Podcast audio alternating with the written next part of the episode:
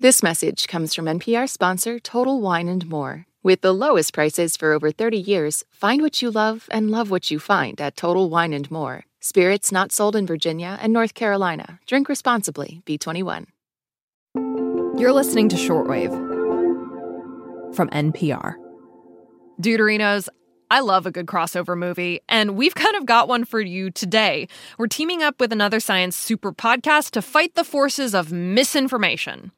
Wendy Zuckerman and Blythe Terrell are science communicators on the podcast Science Versus. Science Versus is a podcast that looks at the things you love in the world and puts them under a scientific microscope. This is the show that pits facts against fossils, Facts against fat. facts against fireballs.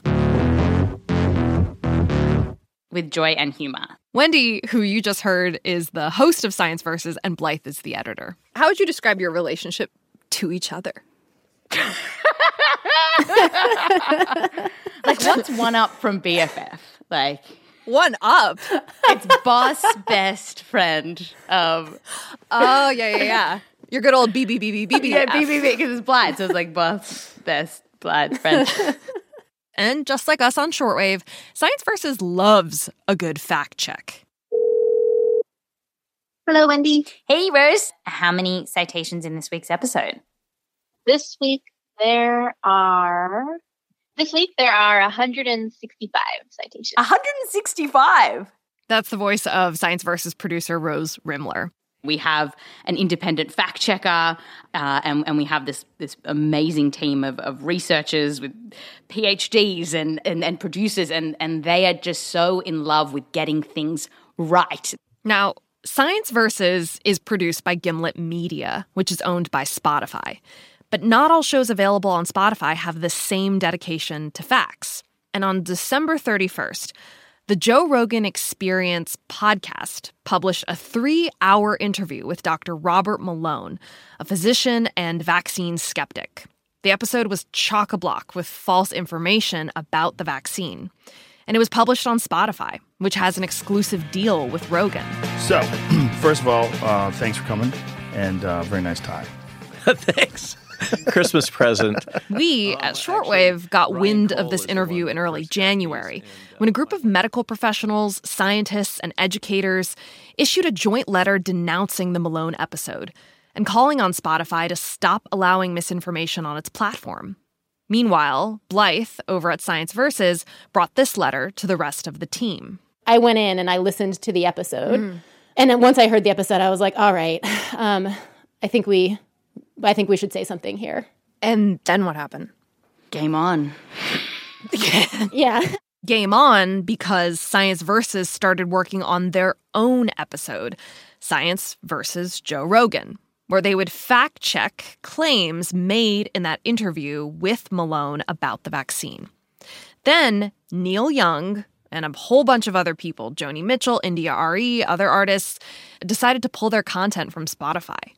And the science podcast, Science Versus, decided to take a stand too. We sent in a letter to our CEO, to Daniel Ek, saying that we wanted to see more done to stop the spread of misinformation on the platform and that we weren't going to make any more new Science Versus episodes, except those that are there to combat misinformation on the platform. How did it feel to actually put it out there and make this decision? It, it was nerve wracking. How are you, Blythe? yeah. N- n- uh, n- nauseating, I guess. Being worried about things like doxing or attacks from people who saw this as an attack on Rogan. But yeah, I mean, I think I felt a little sick to my stomach. And then I was like, I think I'm going to have a glass of wine. So, today on the show, what happens when a podcast fights misinformation fire with misinformation journalism? And how the team at Science Versus is holding up and holding their own podcast platform to account. You're listening to Shortwave, the daily science podcast from NPR.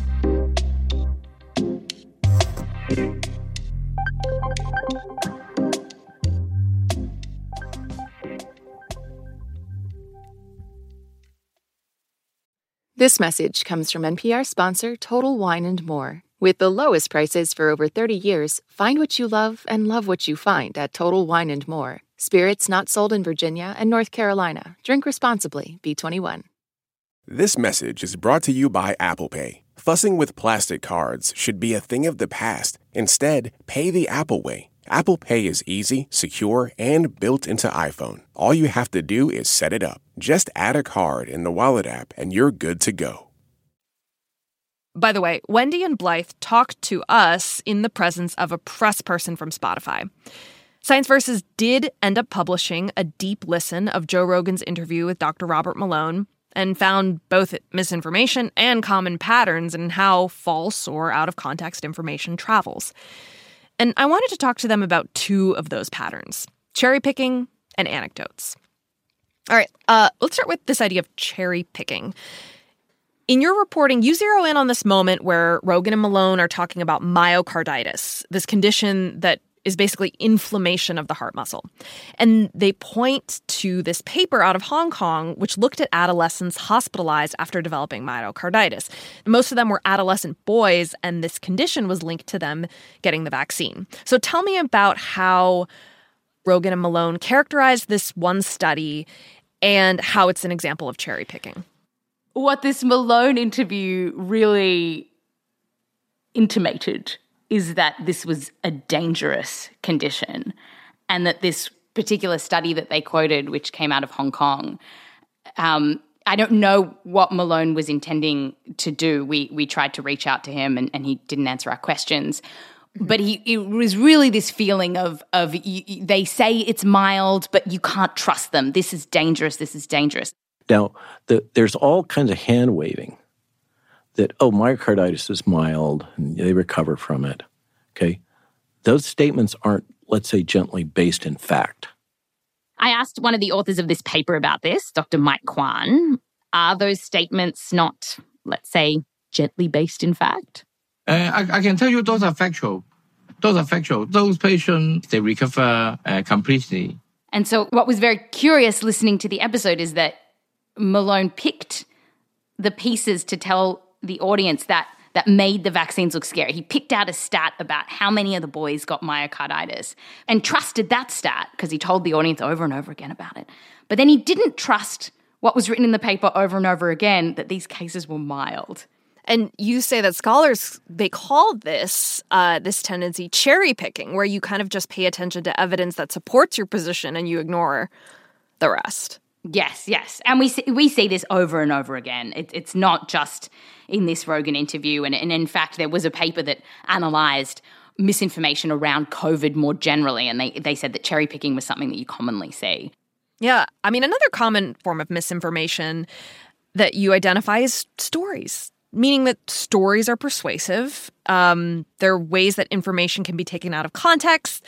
There are means for outright false information to travel really quickly what did you find out about anecdotes as misinformation firepower? Um, yeah, so so there, there's actually data on this showing that how powerful an anecdote is, and, and particularly in the realm of health. So the the moment that someone says, you know, I what I went to the doctor and I came back blue. I'll never go to a doctor. You know, that's the stuff that sticks in your head. You hear about Jemima and the blue thing. Oh my god, I heard from some. That's the that's the game of telephone that that seems to be the most powerful because our health is everything. Mm-hmm. Yeah, this part, this whole part of the episode kind of blew my mind because, well, really, because it kind of held up a mirror for me to think about what we do. I mean, we're in this business too. Yes. what is the right way to use an anecdote? I mean, thoughtfully is is I guess one starting point. And we talk about this a little bit in that episode too. You know, we know we we use anecdotes because because of that power. And I think we're always trying to be thoughtful about what that anecdote is representing. You know, are we giving you the outlier or are we trying to tell the bigger story through someone's experience? And that doesn't mean, you know, that person has like the the story that fits in the exact middle of the bell curve in every detail. But it does mean that, you know, that that story is meant to help illustrate what we've learned from the science. Mhm. Just to to kind of talk about what happened with the Malone interview, since January there's been public outcry over a lot of the things that have appeared on Joe Rogan's podcast in the past, like repeated use of a racial slur and transphobic language. 70 episodes of his podcast have been taken down, but not the Robert Malone interview. Why? And what do you think about that? Well, so the 70 episodes that have been taken down, our understanding is that Joe Rogan himself decided to take those episodes down, so not Spotify. Um, and what Spotify has done is released its platform rules, which they say were long standing, and they uh, give their rules that say, you know, what is allowed on Spotify and what's not. And there is one particular rule uh, that discusses, you know, false medical information um, and how you know if if it's dangerous and may cause offline harm, then it could be removed from the platform. And so, in our most recent Science versus episode, you know, we we spoke to a researcher about whether that Malone interview would breach those rules, um, and she thought mm-hmm. yes. And and and um, and given that we did a, a real deep dive on some of the claims in that Malone interview, like we felt, you know, pretty confident that there was a breach of rules here. Uh, or at least it was getting very, very close. And so we really wanted to hear from Spotify why didn't they think that?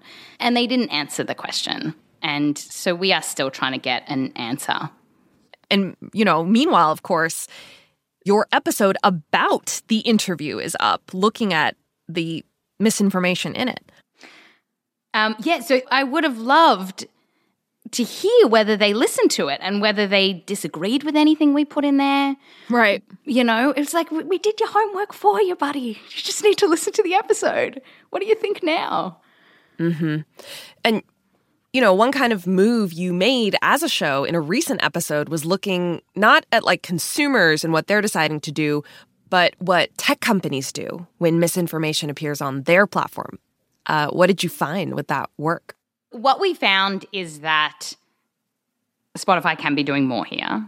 Mm-hmm. And that was that was exciting. And I will say quickly, there was one thing that surprised me, uh, and maybe this wasn't as surprising to you, Wendy, but I actually was surprised that if you that there was some evidence that labeling things as false actually seemed to make a difference, or false, or um, this contains questionable information. I was surprised that that seemed to to make a bit of difference. At this point in the interview, it was the top of the hour, and Wendy had to hop off. But I wanted to ask Blythe two last things. So, so Blythe, I just want to ask you, what would it take from Spotify to restore Science Versus to the show to a show that explores a range of topics uh, instead of committing just to episodes that counteract misinformation on the Spotify platform? Sure. You know, we're we're talking with them, and the lines of communication are open. Um, so mm-hmm. it's a little hard to say, but I think it's really it's promising that like we're actually having these conversations. Um, and I think that's all I can probably say, to be honest. Mm-hmm. And then the last thing I just want to ask you, Blythe, how do you see the show and your job differently from this whole experience? Um, I guess it's driven home that the work, you know, does matter. And I think honestly, it's opened my eyes into some of the stuff that's out there that people are saying that I had kind of not been paying as close attention to before, some of this misinformation. But it's also made me excited to work with the great team that we work with. So I think it's it's given me a lot of pride in my team and our producers who are just incredible incredible journalists. Well, we really support the things you're doing as far as like addressing mi- misinformation and reporting on it. So thank you so much for coming on the show to talk to us. Thank you so much. On Friday, March 11th, Science Versus dropped a new trailer. We at Science Versus have been feeling a little bit out of harmony with our employers, Spotify. And indeed, Science Versus is back with a new season today. They're going to be talking about claims made on the Joe Rogan show about transgender kids and in another episode, the drug ivermectin. As for their talks with Spotify, those are ongoing. We reached out to Joe Rogan and Dr. Robert Malone for comment. They did not respond to our request.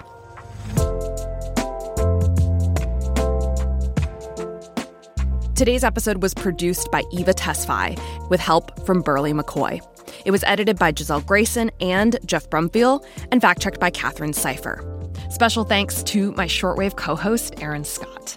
The audio engineer for this episode was Margaret Luthar, with help from Gilly Moon. Andrea Kissack is the head of the science desk. Edith Chapin is the executive editor and vice president of news. And Nancy Barnes is our senior vice president of news. I'm Emily Kwong, and you're listening to Shortwave, the daily science podcast from NPR. This message comes from NPR sponsor American Express Business. Take your business further with the Amex Business Gold Card, now smarter and more flexible. It's packed with enhanced benefits to help unlock more business value. Learn more at americanexpress.com slash business gold card. What does it mean to be black in America? In NPR's Black Stories, Black Truths, a collection of stories as varied, nuanced, and dynamic as black experiences, you'll hear it means everything. Search NPR Black Stories, Black Truths wherever you get your podcasts.